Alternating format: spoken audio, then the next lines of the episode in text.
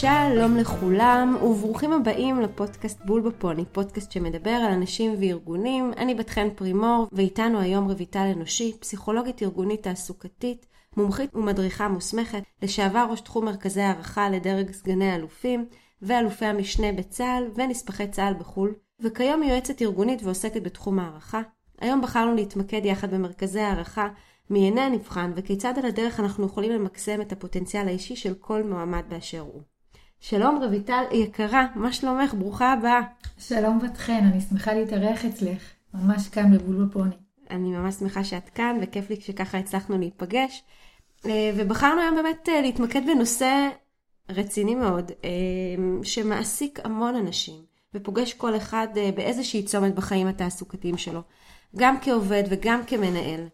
בואי רגע נתחיל מהבסיס ונסביר לפני שאנחנו צוללות למה זה בעצם מרכז הערכה. אז מרכז הערכה הוא כלי מיון שנועד לבחון את הפוטנציאל של אה, מועמד כלשהו לתפקיד מסוים או לדרג ניהולי באופן כללי. אה, מרכז מורכב ממגוון של מתודות וכלים אבחוניים, יכולים להיות בו שאלונים, מבחני כישורים ויכולות, אה, מבחנים קוגניטיביים ואישיותיים, סימולציות אישיות, סימולציות קבוצתיות, רעיונות, הערכת עמיתים ועוד. אה, הכלים בדרך כלל רלוונטיים לתפקיד או לקוחים מעולם העבודה. כל אחד מהם בודק מיומנות ויכולת מסוימת, ובסוף כלל הביצועים משתכללים להערכה מסכמת ביחס לפוטנציאל הצלחה בתפקיד המסוים.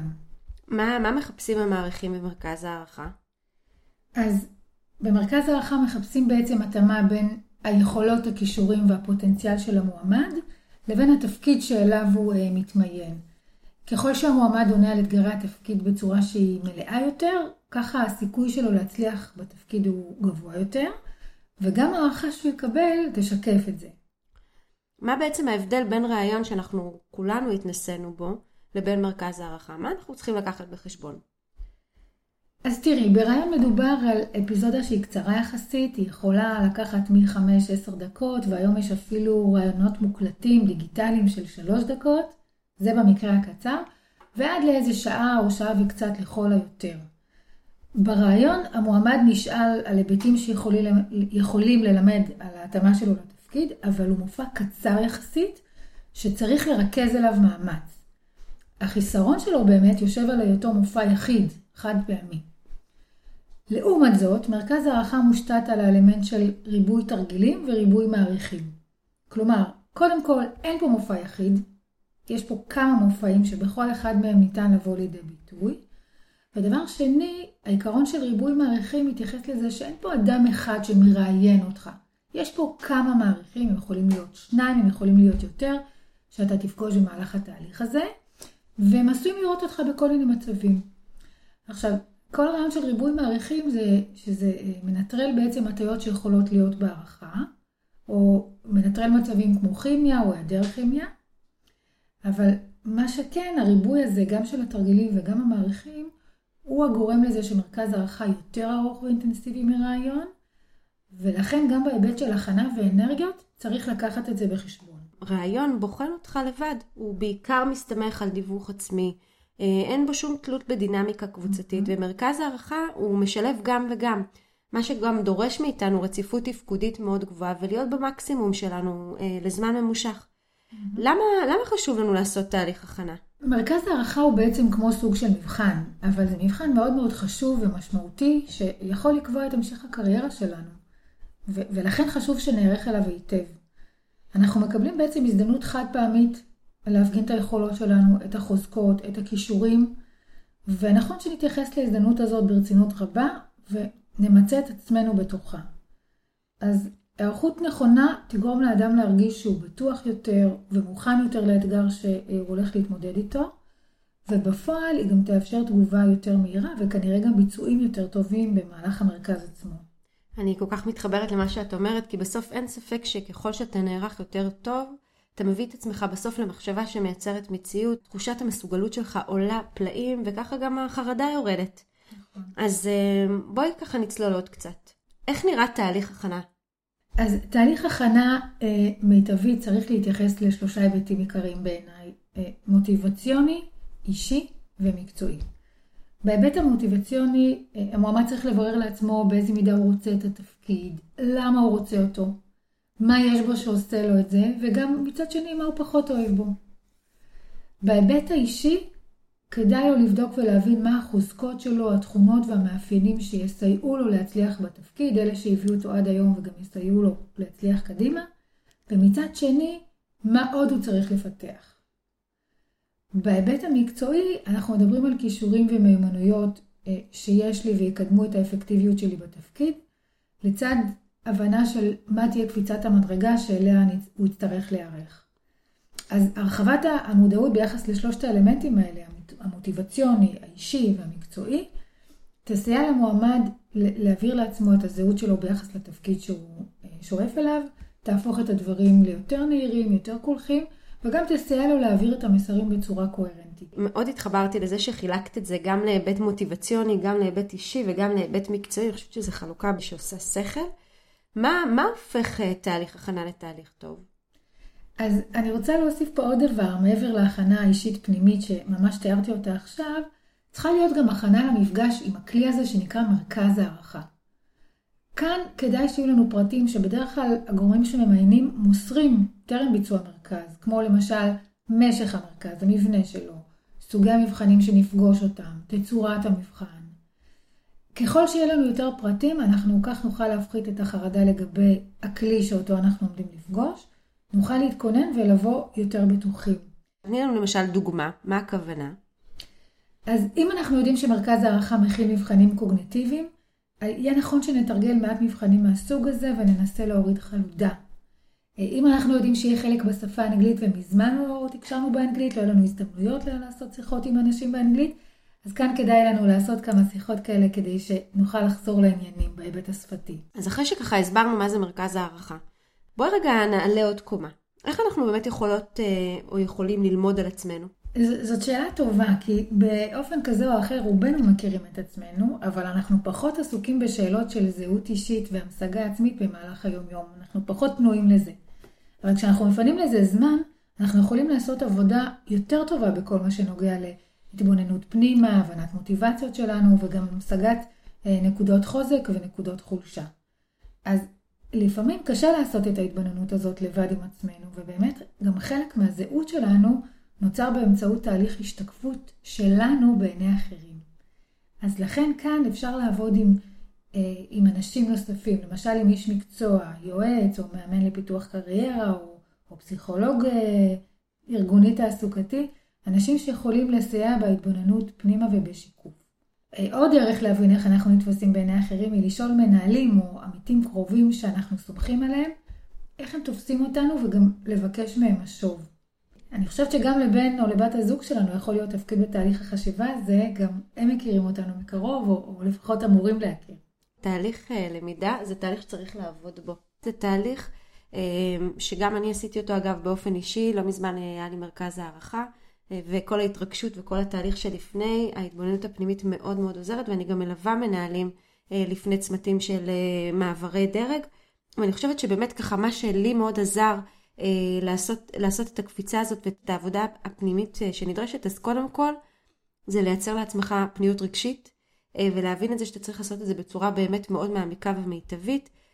להתחיל קודם כל עם בירור עצמי, מה הכישורים שלי, מה אני מביא לשולחן, מה היכולות שלי, מה עזר לי להגיע עד לכאן, וגם לשאול את עצמי האם זה באמת מספיק לשלב הבא שאני מתמודד אליו. ותוך כדי זה לדעת לזהות אה, ולעמוד על הפערים שקיימים בין מה שאני מבצע היום בתפקיד שלי למה שאני צריכה לעשות באמת בעתיד. Mm-hmm. כי בסוף, אה, כשאנחנו עושים איזושהי מעבריות של דרג או מעבריות של מקצוע אחר, אנחנו נדרשים בעצם אה, להיפרד מתכונות מסוימות או לבצע איזושהי קפיצה מדרגה שנדרשת מאיתנו. דבר נוסף שככה לי מאוד עזר זה גם בהיבט המקצועי. ואני חושבת שזה מאוד מאוד חשוב שכל אחד לפני מרכז הערכה יעשה איזשהו ניתוח עיסוק לתפקיד או לדרג שהוא עומד להתמודד אליו, ולהבין מהם המיומנויות והיכולות שנדרשות מאיתנו אה, בתפקיד הזה, ולעשות איזשהו בירור עצמי. איפה אני מול הרצוי לבין המצוי, איפה אני צריך אה, לעשות קפיצת מדרגה, או איזה פערים קיימים לי אה, היום, ואיך הם יכולים לעלות במרכז הערכה, ואיך אני מגשר עליהם. גם מבחינת ניסיון תעסוקתי וגם מבחינת אה, תכונות אופי. בסוף אני חושבת ש... שתהליך ההתבוננות האישית הוא באמת תהליך אה, מאוד מאוד קשה. הוא לא טבעי עבורנו, אנחנו ביום יום נשאבים אה, לטירוף של החיים, וצריך לזכור באמת שזה משהו שלוקח הרבה זמן, וזה גם הרבה עניין של בשלות, לבוא ולדבר על החולשות שלך, לבוא וככה להתחיל אה, לדבר במה אני גם פחות טוב, וזה באמת מתחיל באיזשהו תהליך של הצפה, אני רואה את זה הרבה, שאני עושה פגישות עם מנהלים לגבי זה, ואני רואה איך הם בהתחלה בהצפה ובסוף הם מתחילים לשלב, לעבור לשלב המיפוי, ובסוף אנחנו ממס, מייצרים איזשהו דיוק ואיזושהי המשגה אישית אה, לגבי מה אני. ואני חושבת שאחד הדברים שלי גם מאוד עזרו זה לבוא ולבחור את הסיפור שאני מספרת על עצמי. מה אני בסוף רוצה שידעו עליי, מה הרושם שאני ארצה, ארצה אה, להותיר אה, מול, המת, מול המעריכים שיתבוננו בי, ואני חושבת שהדבר הכי חשוב בתוך כל זה, זה ההבנה שאתה חייב להיות אותנטי ואמיתי, אה, כי אי אפשר אה, לטשטש או להסתיר אה, דברים שהם קיימים אצלנו, גם את החוזקות שלנו וגם את החולשות שלנו, וככל שאנחנו נדע להחזיק אותם יותר טוב ולהתמודד איתם ולהראות את העבודה האישית שאנחנו עושים ואת ההתמודדות הפנימית שאנחנו עושים עליהם, ככה יהיה לנו יותר קל להחזיק את הקושי. לכל אחד יש נקודות של קושי וחולשה, והמעסיקים והמראיינים לא מצפים לקבל סופרמנים שיש להם רק הצלחות ודברים אה, טובים. אה, להפך, אנחנו כן מצפים לראות אה, אנשים שמודעים גם למצבי הכישלון שלהם, לאיך זה קרה להם, ללמה, ושהם באמת מתמודדים איתם. אז בואי רגע נתעכב על הקשיים שכרוכים בתהליך של הכנה. איפה יכול להיות לי קשה? איפה, איפה יש את האזורים שהם ריסקים? אוקיי, okay, אז יכולים להיות כל מיני שלבים מאתגרים בתהליך ההכנה. אני, אני אתן כמה דוגמאות. אה, למשל, בהקשר של התבוננות פנימה וניתוח עצמי, יש כאלה שיכולים להיכנס למצב של ביקורתיות יתר, שבו בעצם אנשים יכולים לתת בולטות יותר גדולה לחלקים שהם תופסים כחלקים שליליים, על חשבון חלקים חזקים ועוצמות שלהם. ואז הם נשארים יותר עם החצי כוס הריקה ובאים עם תפיסה עצמית שמקרינה חוסר של יכולות במקום שיש דווקא יכולות טובות, אבל התפיסה העצמית מטשטשת אותן. אני ממש אה, יכולה להגיד לך באופן אישי בתור מעריכה שיצא לי לראות את זה כמה וכמה פעמים, וכל כך, זו דוגמה כל כך קריטית וחשובה אה, להעלות אותה למודעות. נכון. אה, דוגמה אחרת יכולה להיות סלידה ממצב של מבחן או רעיון או מרכז הערכה, איזושהי מין תחושה של האדם שהוא לא מיודד עם הכלי, שהוא לא טוב בו, שזה עלול להרוס לו, ואז במצב כזה המועמד מגיע עם איזושהי נבואה שמגשימה את עצמה. ובמקום להיות עסוק בהצגת היכולות והפוטנציאל שלו, הוא עסוק בכמה ההתמודדות עם הכלי לא נעימה לו, כמה הוא לא אוהב להיות במצב של מבחן, כמה זה מתסכל אותו, ואז האנרגיות הולכות לשם ומשהו שם מתקלקל. סלידה מהמצב של הנבחן ולבוא ולהתחיל להתכתש עם הפורמט. יצא לי מנהלים סופר מוכשרים, מוצלחים בטירוף, אה, שפשוט אה, גילו התנגדות אה, ותוקפנות לכל המאורע הזה. ואחת מהעבודות החשובות ביותר בעיניי זה קודם כל להבין, א', למה אתה מתנגד, למה קשה לך איתו, והדבר השני זה באמת להבין שזה החוקי הפורמט. זה הדרך שלנו לקדם אותך, זה הדרך שלנו לבחור את, את ההתאמה שלך, וככל שאתה תסיר את ההתנגדויות האלה, אה, תוכל להוציא את המיטב ממך, ממש ככה. נכון מאוד. אה, ועוד דוגמה, אה, יכולה להיות הקושי של המועמדים להיות במצב הזה של אובדן שליטה, שאת כאן דיברת עליו קצת. ואי היכולת לצפות מה בדיוק יהיה בסיטואציה, כי הרי אנחנו אף פעם לא נדע לפרטי פרטים מה אנחנו הולכים לפגוש. יצא לי לראות אה, עוד ועוד נבחנים שנלחמו על כל בדל של מידע ואיזשהו רצון לשלוט בהכנה ובסימולציות ובמתרחש, בצורה ש, שלא מתאפשר במצב של מרכז הערכה. אז חלק חשוב זה להבין את זה, לנסות לשחרר, ולקחת בחשבון שלא הכל יהיה בשליטתי, ממש כמו שזה קורה לנו גם בחיים עצמם. את יודעת, אני כל כך מתחברת לזה, כי זה גם מתחבר לנו ממש אה, לפרק הקודם שהייתה לנו עם עינת אה, טאובר, שדיברה על איך לא לפחד מהפחד, או לצד האומץ אה, לעשות דברים חדשים, וכמה קל לנו באמת להישאב להימנעות ודחיינות ברגע אחד.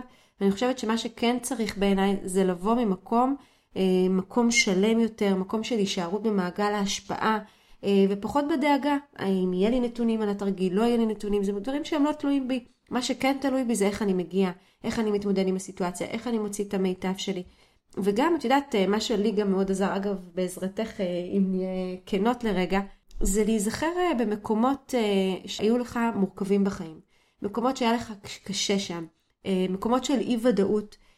ולגלות איזה כוחות, איזה כוחות ועוצמות יש בך במצבי קיצון שיכולים לבוא ולהוציא אותך, כמו שמרכז הערכה אגב עושה לנו את זה.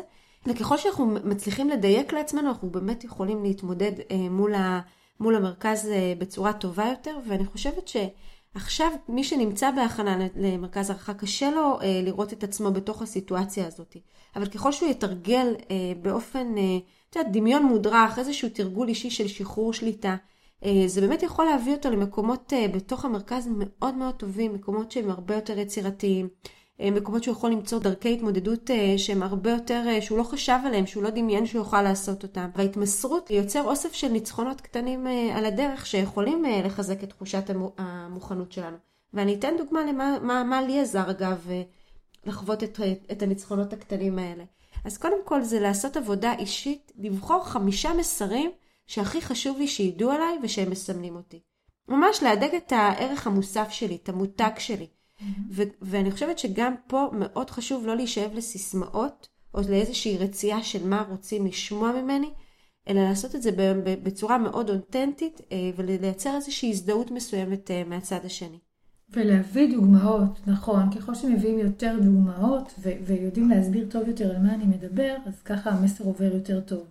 לגמרי, ו- והדבר הנוסף שככה מאוד עוזר בחוויה הזאתי, זה לעבוד על מיקוד השליטה הפנימי שלי. בסוף אני, רק אני יכול להעיד על עצמי גם דברים טובים וגם דברים שליליים. נורא קל לנו לפאר את עצמנו, אבל גם במקומות החשוכים שלנו והחלשים שלנו ושבהם כשלנו ונכשלנו, לבוא להגיד ולספר את המחירים שאני משלם בעקבות זה, או מה למדתי בזכות אותו כישלון, מה היה בי שעשיתי תהליך מסוים. זאת אומרת, צריך לדעת להחזיק את שני המקומות האלה.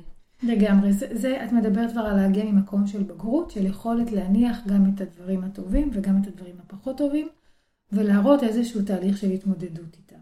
ואני חושבת שהדבר האחרון זה באמת ככה הניצחון הקטן שלי מאוד עזר, זה לתרגל איך אתה מציג את עצמך. בסוף רושם ראשוני, אי אפשר, אי אפשר לעשות אותו פעם נוספת, ואתה צריך לחשוב באמת מה המסרים שאתה רוצה להגיד אותם ולדבר אותם. נכון, ורושם ראשוני זה לא רק רושם ראשוני כלפי חוץ, זה גם איזושהי התחלה שלי עם עצמי להתחיל אה, חזק. אז, אז אפשר להיערך גם לעניין הזה.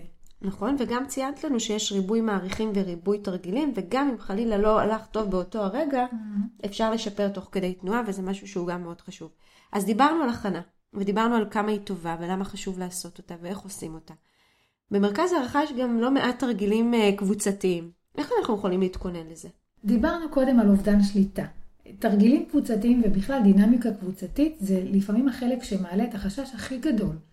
גם בגלל חוסר היכולת שלנו לצפות מה בדיוק תוליד האינטראקציה החברתית שלנו עם אחרים, וגם בגלל הלחץ שיכול להיגרם, כי בעצם יש מעריכים שצופים בנו, ולרוב הם צופים בשתיקה, ואנחנו כנבחנים לא באמת יודעים מה עובר להם בראש.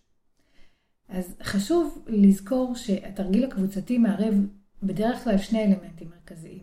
אחד, זה שיש לנו גם משימה עם תוכן, שצריך להבין אותה ולחשוב בזמן אמת איך נכון לפתור אותה ולהתמודד איתה. והשני זה אלמנט של אינטראקציה חברתית ועבודה עם האנשים שנמצאים איתנו. עכשיו, בין אם מטרת המשימה האישית ובין אם היא קבוצתית, ובכלל הרוב היא שילוב של השניים, אז כדאי להחזיק בראש את שני האלמנטים. גם זה המשימתי וגם הבין אישי, וגם לאפשר לשניהם לבוא לידי ביטוי. עוד דבר שמסייע בהיערכות זה שהמועמד יכול לחשוב או, או לשאול את הקרובים אליו איזה תפקיד הוא לוקח בדרך כלל בצוותי עבודה ובדיונים, בעצם להבין את, אה, יותר טוב את המקום שממנו הוא פועל. לדוגמה, האם אני זה שנוטה להעביר רעיונות יצירתיים בצוות? האם אני זה שנוטה לתווך בין אה, גורמים שונים?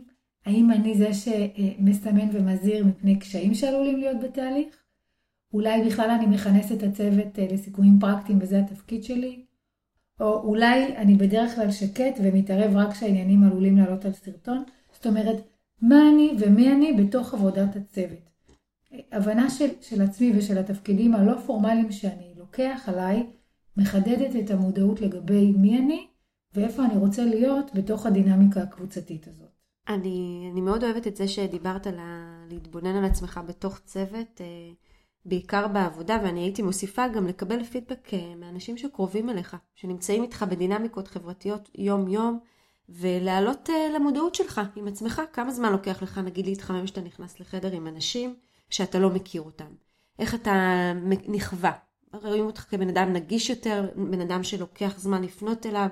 אני חושבת שגם לדמיין את עצמך בתוך הדינמיקה הזאת, וממש לשבת בכיסא ולראות איך אתה חש את תחושת הביטחון, ו- ולהבין uh, בסוף uh, איזה נתונים אתה צריך, מה אתה צריך כדי שיהיה לך קל לחוות את חוויית השליטה הזאת ואת ההבנה הזאת, ולזכור שבסוף יש לך אינטרס אישי שאתה צריך לקדם בקבוצה, לצד אינטרס קבוצתי ולעשות אותו ביחד.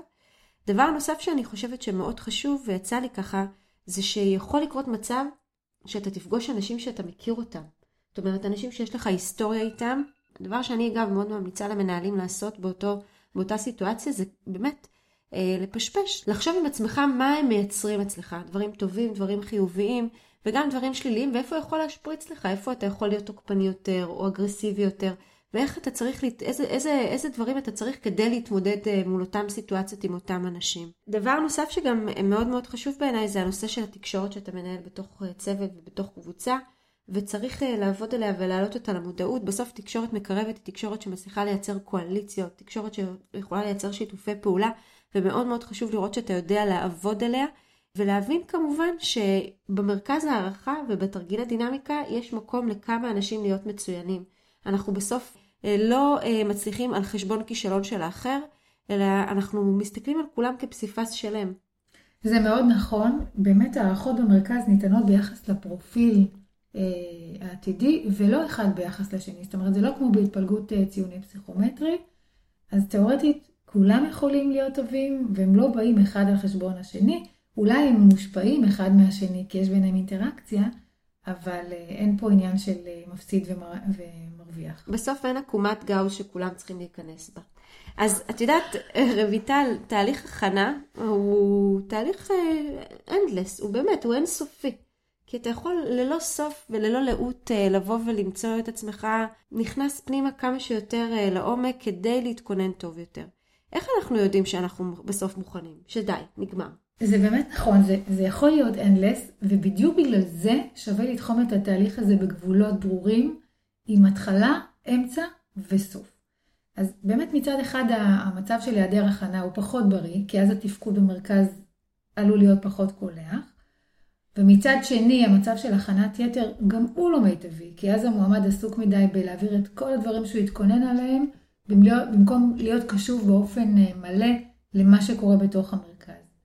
אז אולי הדבר המומלץ זה להתחיל מספר קטן של שבועות לפני המרכז, אה, להשקיע זמן במעבר על הנקודות העיקריות שדיברנו עליהן פה, לפגוש אנשים רלוונטיים שיסייעו בתהליך הלמידה ויעצימו אותו, אפשר לקרוא קצת אה, ספרות רלוונטית אה, לתחום או לתפקיד, אם אנחנו רוצים ואם יש, או לתרגל קצת מבחנים קוגניטיביים אם הם יהיו.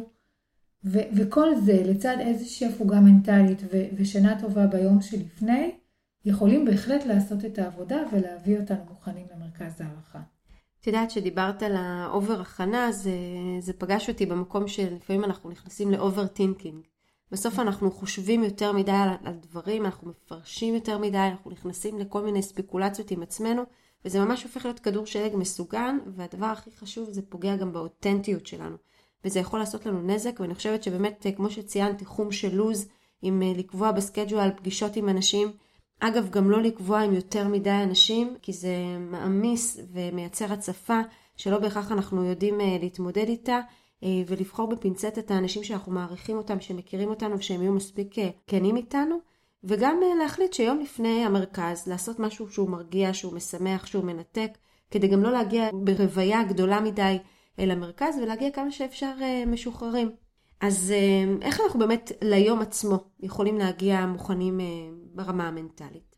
אז מעבר לתהליך שדיברנו עליו, בהיבט המנטלי חשובים כמה דברים. קודם כל, תזכרו שאם ביקשו מכם לצאת למרכז הערכה, כנראה רואים בכם כמתאימים למלא את התפקיד שאתם מועמדים אליו, ויש לכם את היכולות להתמודד עם דפוס האתגרים שיוצגו לכם בתוך המרכז.